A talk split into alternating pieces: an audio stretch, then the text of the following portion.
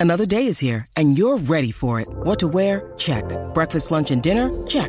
Planning for what's next and how to save for it? That's where Bank of America can help. For your financial to-dos, Bank of America has experts ready to help get you closer to your goals. Get started at one of our local financial centers or 24-7 in our mobile banking app. Find a location near you at bankofamerica.com slash talk to us. What would you like the power to do?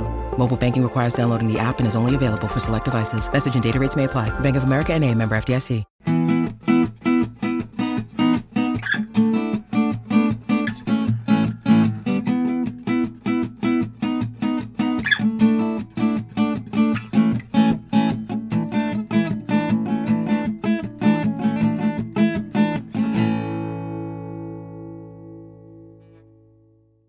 Hello, and welcome into the Star Wars Legends Lounge, the show that celebrates the books from Star Wars Legends. I'm Aaron Moats. On today's episode, we jump about 35 years into the future on the Legends timeline and start the bug books. It's The Joiner King by Troy Denning, book one in the Dark Nest trilogy. The trilogy follows many of the new characters featured in the new Jedi Order series, like Jaina and Jacen Solo, their fellow Jedi Knights, and Luke, Leia, Han, and Mara Jade, all in middle age. The Dark Nest trilogy is a little different from other Legends books, in my opinion, with some stuff that I like and some that I don't. But let's save my opinions for the second half of the show. Up first, it's listener question time. I have two questions this week. The first is from listener Seth.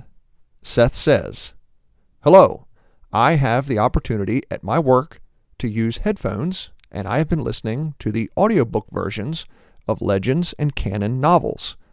I have really enjoyed the effects and ambiance of the reading and was wondering if you also enjoy them. I was also wondering if you planned on reviewing canon novels after finishing with the Legends novels. Thank you very much for the question, Seth. I have occasionally listened to audiobooks. My first one was an abridged version of The Crystal Star that I had on cassette tape way back in 1994. I played it on repeat in my 1998 Pontiac Grand Am as I drove back and forth to my part time job after high school. It shortened the story to about three hours. Now I use my Audible credits to download audiobooks on my phone like everybody else. Thank goodness the audiobooks they produce now are unabridged. My relationship with audiobooks is mixed. I do like the voices, I like the effects, and the ambiance, just like you. But I find my attention wandering a lot and I miss two or three minutes at a time. Then I have to rewind it and listen all over again. My favorite way to read is still with a physical copy of the book. If I do listen to an audiobook now, I usually break out the book along with it and follow along with the recording, usually at 1.2 speed. As for whether or not I'll do any canon books once I'm through with all the Legends novels, I still really don't know, Seth. I plan to do all the Legends adult novels, but I haven't forecasted out how long that'll take. I think it'll last to sometime in 2026. Now, the only rule that I made for myself about this podcast is that I will keep doing it as long as I'm having fun with it. And I don't want it to feel like it's work. So, I really don't know if I'll go beyond Legends, Seth, but sure, if I'm still having fun, I'll break into the canon books. Thank you very much for the email, Seth. Today's second message comes from listener John, and it's an audio question. Let's listen to what John has to say. Hi, Aaron. This is uh, John John Zukowski. Uh, I love the show. You're doing a great job. Uh, I have a question for you. Uh, do you think Vader was the one? The, the prophecy that the Jedi just got it wrong, that he was the one for the dark side of the Force. Because he did wipe out most of the Jedi, bringing balance maybe to the dark side. Do you think they just got the prophecy wrong and that he is the one? Or is am I just completely wrong? Ooh, tough question, John. To be honest, I've always had problems with the Chosen One prophecy, mainly because it seemed like George Lucas himself couldn't really figure out what it was he meant it throughout the years. The same with whatever it means to bring balance to the Force. Is the Force like a set of scales where the galaxy must be equal between light and dark at all times? I don't know. Honestly, I don't have any good opinions about these things. But when it comes to prophecy, I think some people make the mistake of thinking that something like this is set in stone. I always go back to the scenes in The Empire Strikes Back on Dagobah. Yoda's words to Luke have always felt to me like George Lucas telling the audience everything they need to know about the Force. Yoda says the future is always in motion, and that the dark side of the Force is easier, quicker, a more seductive path. I think that's the tragedy of Anakin Skywalker. Were the Jedi of the prequel era too rigid in their thinking and their rules? Yes. Did they make mistakes with Anakin, being too strict in some ways while looking the other way with some of the stuff he did? Again, yes. And did the Jedi kind of forget what their main job was? To guard the people of the galaxy against the dark side? Absolutely. But it's not like everything just happened to Anakin. He made his own decisions. Nobody is in control of all the events that happen in their lives, but they are in control of how they react to them and what they learn from them. How did Anakin react most of the time? With action and with anger. He usually didn't think things through. Anakin wanted to control everything, to keep peace and order in the galaxy, but especially to keep his friends and family safe. I don't think Anakin was the chosen one for the dark side of the Force. But I don't think he was the chosen one for the Jedi Order either. I kind of think Anakin was a reset button.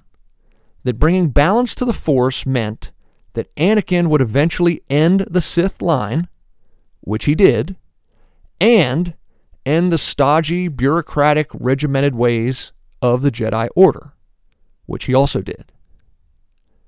Thank you very much for the question, John.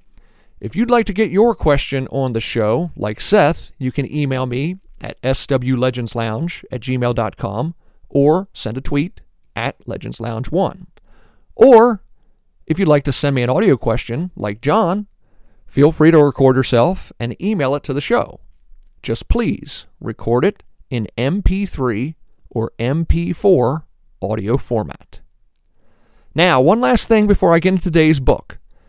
On the last episode, I had a question about which Star Wars characters would make up my all time Star Wars fighter squadron. And I asked folks to send me theirs. And the first few have arrived. I'll read out two of those at the end of today's show, so stay tuned. Now it's time for today's book The Joiner King by Troy Denning, the first book in the Dark Nest trilogy. Grab yourself a drink. It's time to head in to the Star Wars Legends Lounge.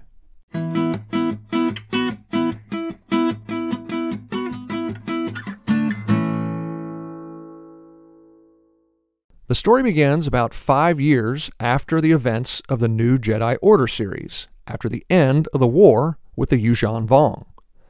Eight of the younger Jedi Knights receive a call through the Force, calling them to the unknown regions of the galaxy. Now, despite some misgivings, there's something familiar about the call. All eight decide to answer it, including Jacen Solo. After the Vong War, Jacen decided to leave Luke's Jedi Order and explore the galaxy alone, searching for answers from different Force users. But what were the questions? Jacen doesn't really know. But like many of his fellow younger Jedi Knights, Jacen has come to believe there is no light or dark side of the Force. All that matters is a Force wielder's motivations. Its opinion some of the older members of the Order, including Luke, are struggling with. When a member of the Chiss Ascendancy appears before the Jedi Council to ask the Council why the eight Jedi have traveled to the unknown regions at the border of Chiss space, the Masters admit they'd been caught off guard. They weren't aware that the Knights had left their assignment, with Jacen joining them. Luke decides to head after the Jedi, along with Mara, their eight year old son Ben, and the Barabel Jedi Master Saba Sebatine. They rendezvous with Han and Leia and head off into the unknown regions. The group lands at a mysterious station manned by a species of insects and several other species who seem to be working along with them. Leia is shocked to learn the insects are killiks, a species she thought went extinct centuries ago. The killiks must have fled the known parts of the galaxy for the unknown regions. But what about the humans and other alien species working alongside them? They meet a Sullustan smuggler named Jae Juun, who says those individuals are joiners, people from all over the galaxy who have bonded with the killiks. They don't exactly share the insect's hive mind, but they do share some of their behaviors and telepathic abilities. The news is concerning to our heroes. Have the Jedi Knights joined with the killiks? And Han and Leia especially are worried about their children, Jaina and Jacen.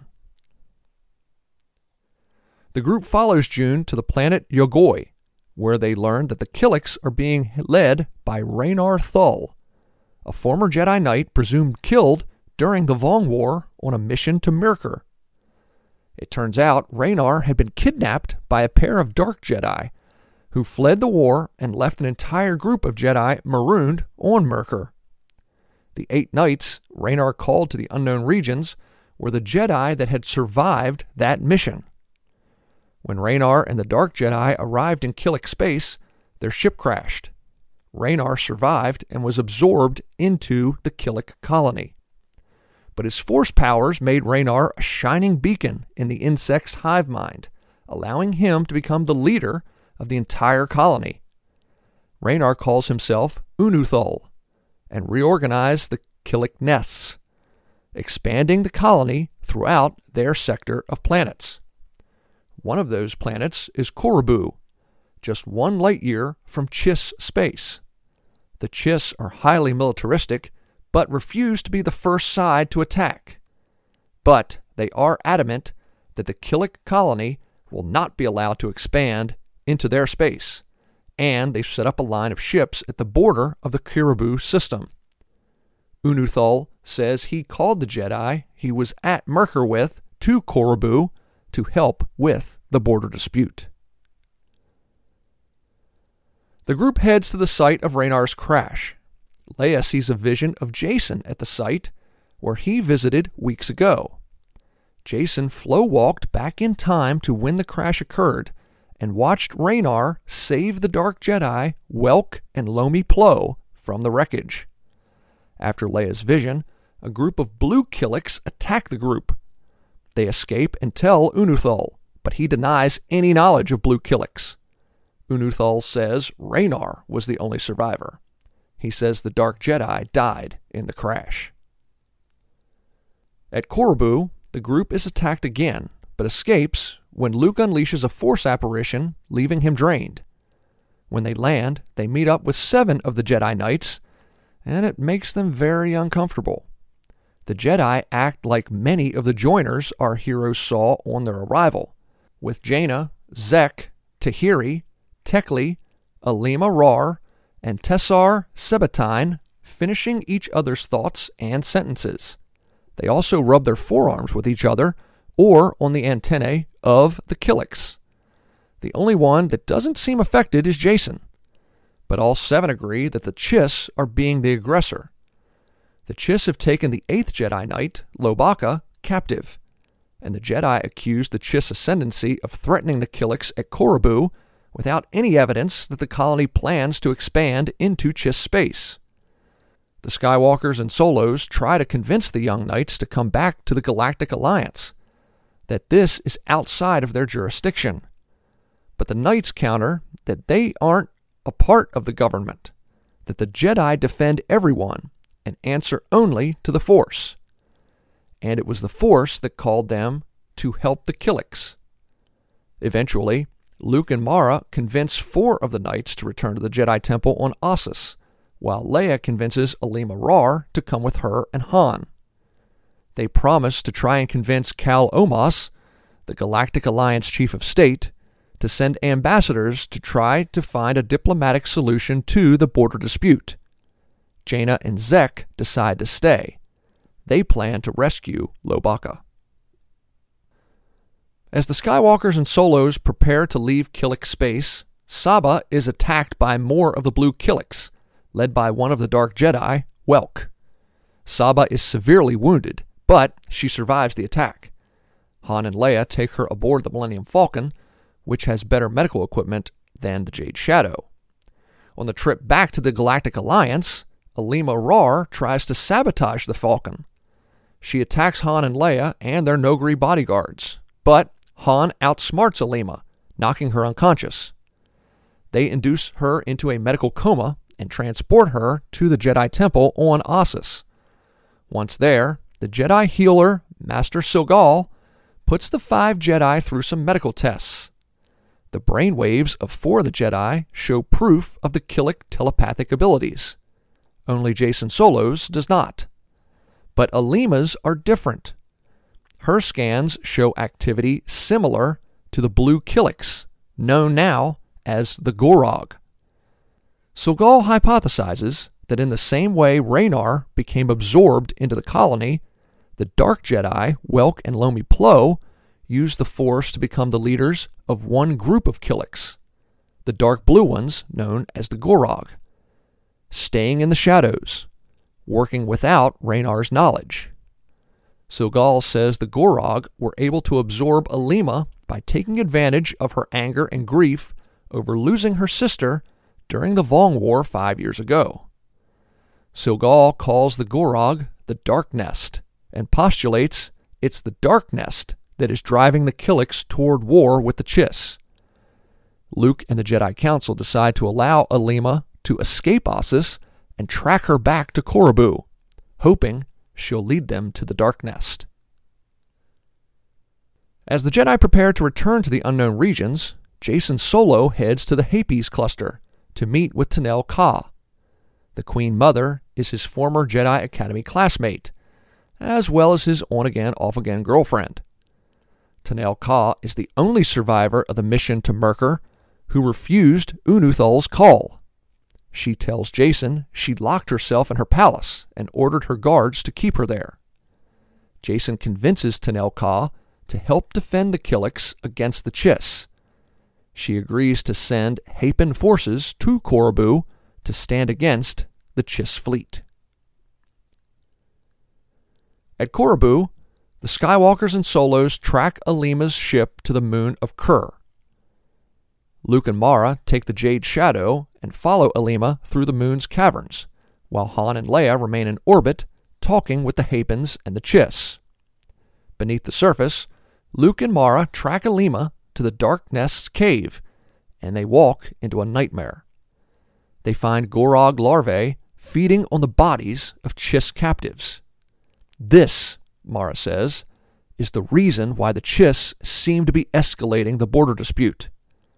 Suddenly, Mara and Luke are attacked by Alema, Welk, and hundreds of Gorog Killiks. The Jedi Masters are able to hold them off until the Falcon and the rest of the Jedi Masters arrive. In the melee, Luke kills Welk and slices Alema's arm off, but she manages to escape. When the battle ends, Unuthul arrives. He's shocked to find the Gorog, still reluctant to even admit that the Dark Nest exists. But he agrees to relocate the Killiks on Qoribu to an uninhabited planet that Han and Leia had found on their first trip back to Alliance space. With the conflict with the Chiss ended, Unuthul severs the connection between the Jedi Knights and the Killiks, and gives them his leave to return to their Jedi duties. The story ends with the Chiss releasing Lowbacca and transferring him back to the Millennium Falcon. Han and Leia discuss what is next for them. It's been great having Leia live on the Falcon for the last five years, But both of them know her future isn't as Han's co pilot. Han tells Leia she should return to what she's best at galactic politics. But Leia refuses. It's time she really focuses on her Jedi training, and she asks Saba Sebatine to be her Jedi Master. Time for a break. When we come back, I'll talk more about the Joiner King. I'm Aaron Moats. Stay tuned. You're listening to the Star Wars Legends Lounge.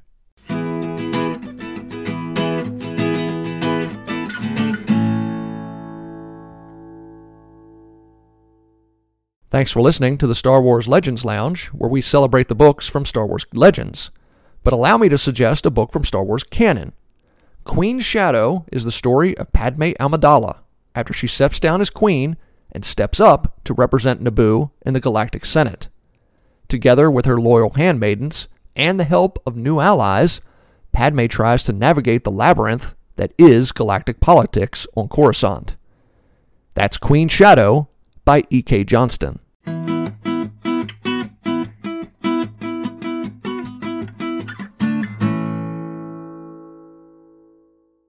Welcome back to the Star Wars Legends Lounge, the show that celebrates the books from Star Wars Legends. I'm Aaron Moats, and today's book is The Joiner King by Troy Denning, the first book in the Dark Nest trilogy. Let me just get this out of the way for this book and the next two. I'm not a big fan of the Dark Nest trilogy. Like a lot of people who don't really like them a lot, I call them the bug books. It's not that there isn't anything to like in these books, it's just parts of them do not feel like Star Wars to me. I don't know, parts of it just seem a little too hard sci fi when I've always considered Star Wars more light sci fi. And while I do really like the New Jedi Order series, one thing about those books I wasn't a big fan of is the Jedi no longer believing in the light and dark side of the Force. The new Jedi come to believe that the Force is all encompassing, that light and dark only exist within the person trying to use the Force, and it's that person's motivations that determine whether or not the person will remain on the light side or go dark. I guess I can understand that from a certain point of view. Those thoughts continue into the Dark Nest trilogy, and it's just not something I'm a huge fan of. But like I said, answering John's question earlier in the show, anytime it comes to a question of the Force, I always go back to the scenes on Dagobah in The Empire Strikes Back. I do believe that the Force has a light and a dark side. And I think Yoda tells Luke that. He says the dark side is quicker, easier, more seductive. That only when a Jedi is calm and at peace can they see the light side of the Force, and that they're able to determine which side of the Force is the light side. I think that's what George Lucas means when he talks about different sides of the Force. And that's just not something I'm a big fan of in these books. But I don't want to just talk about the things that I don't like, because I do think there are some things that are really interesting. I think there's some pretty interesting concepts in The Joiner King. I like the Killik society. I like the hive mind aspect, and it's something that you don't see normally in Star Wars. And I like how the author uses that to make everything off putting to our heroes. Every time Luke, Leia, Han, Mara try to speak with Unuthul, aka Raynar, his inclusion in the hive mind make some of their conversations really interesting to try to follow. They're kind of circular. Raynar's not thinking like an individual anymore. Raynar is receiving information from trillions of Killiks on four or five different worlds throughout this sector. And each time our heroes have a question for him, they have to try to decipher what his answers mean. I'm not going to lie, sometimes it's a little frustrating to read, but I still find it pretty interesting because it puts the reader in Luke and Leia and Han's shoes as they sit there and talk to him. But the thing I find most interesting in this book is the debate within the Jedi Order. Not the part about the Force being light or dark. That I'm you know, that that's just not for me. But the debate on who the Jedi serve. There's a faction of Luke's Jedi Council that believes the Jedi should serve the interests of the Galactic Alliance. And there's a faction that believes that the Jedi are not subject to political leaders, that they serve only the Force. It's the same debate that the Jedi in the prequel trilogy had. You know, most of the Jedi Council there thought they served the Republic, but there were some, Qui Gon Jinn most especially, that did not agree with the way the Jedi and the Republic were intertwined. The Jedi Council under Luke Skywalker in this story is making the same choice. And I find that fascinating. Now, it's much more 50 50. Some of the Jedi Masters, particularly the ones who had experience during the war between the New Republic and the Galactic Empire, like Kam Solusar and Corran Horn, believe that the Jedi Council should serve the interests of the Galactic Alliance. Others, like Kyp Durron or Jacen Solo, believe that the Jedi only serve the Force, that whatever the Force tells them to do, they not only should do, but that they are obligated to do. And while Luke participates in this ongoing debate, he kind of remains neutral, as though he's hoping to receive some sort of sign from the Force as to which way to go. It really is the most interesting part of the book, in my opinion. Now, there's other stuff to like. I'm a huge fan of Jaina Solo in her journey throughout the Legends timeline. Not specifically her journey within these three books, but elsewhere. I don't want to talk about them here because we're focused on the Joiner King.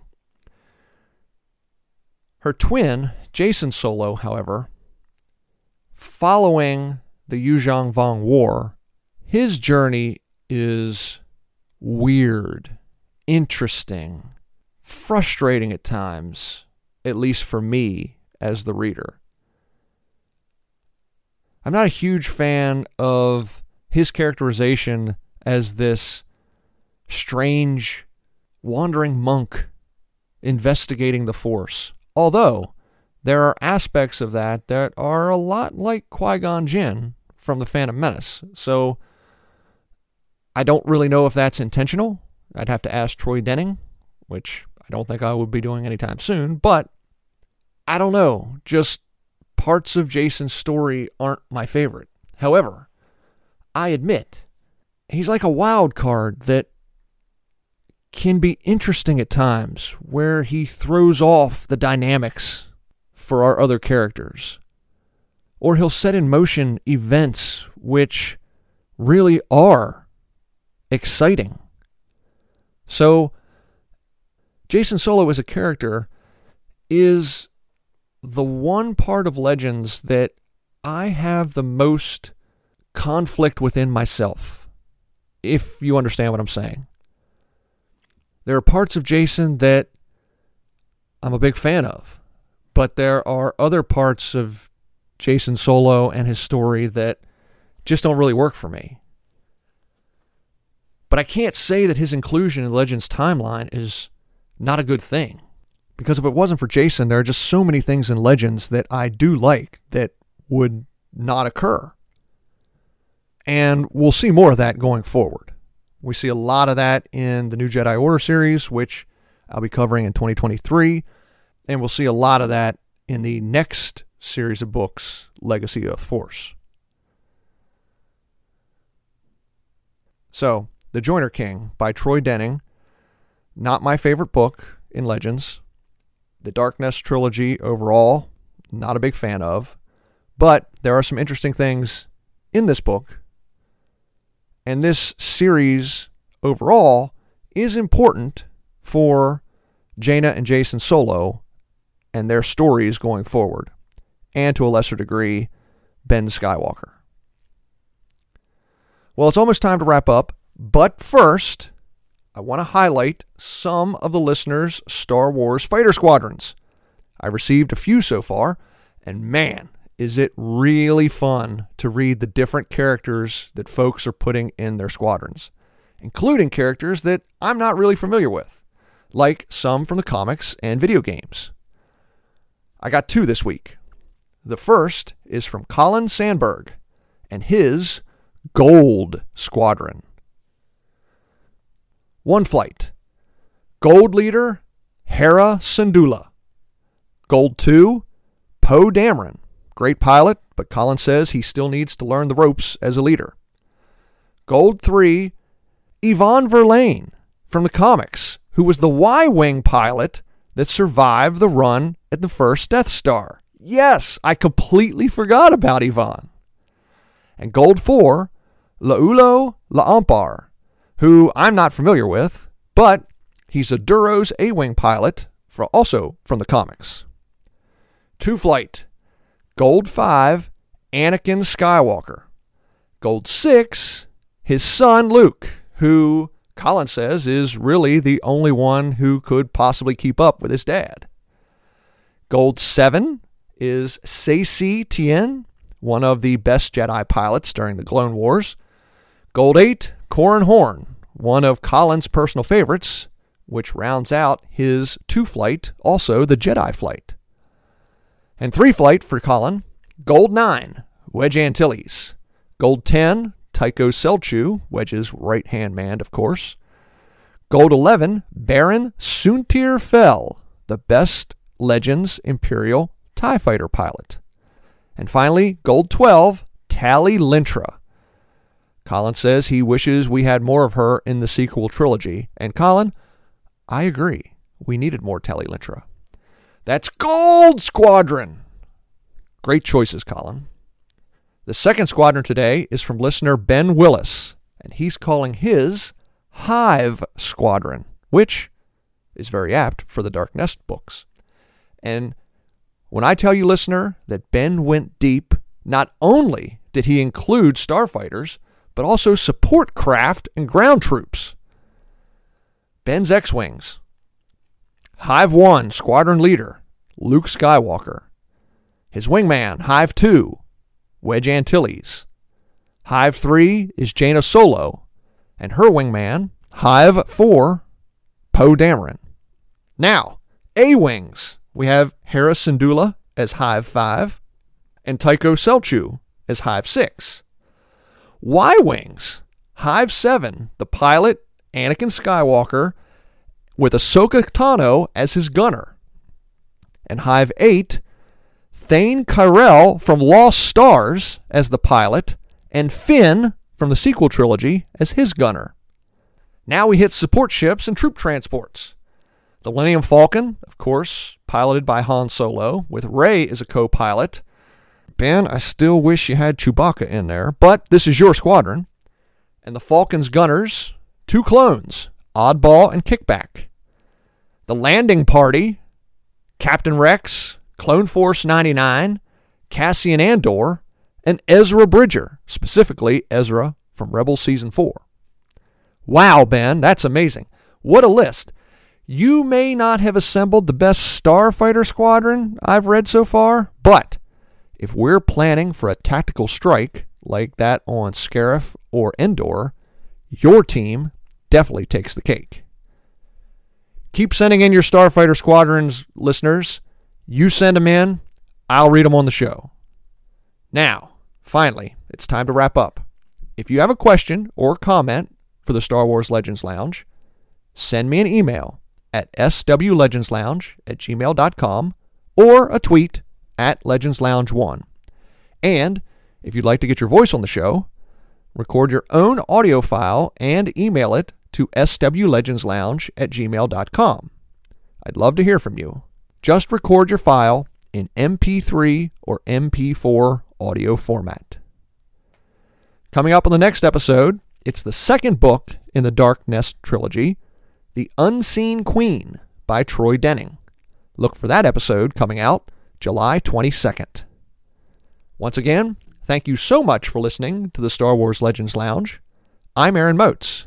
May the Force be with you. And remember, there's always a bit of truth in legends.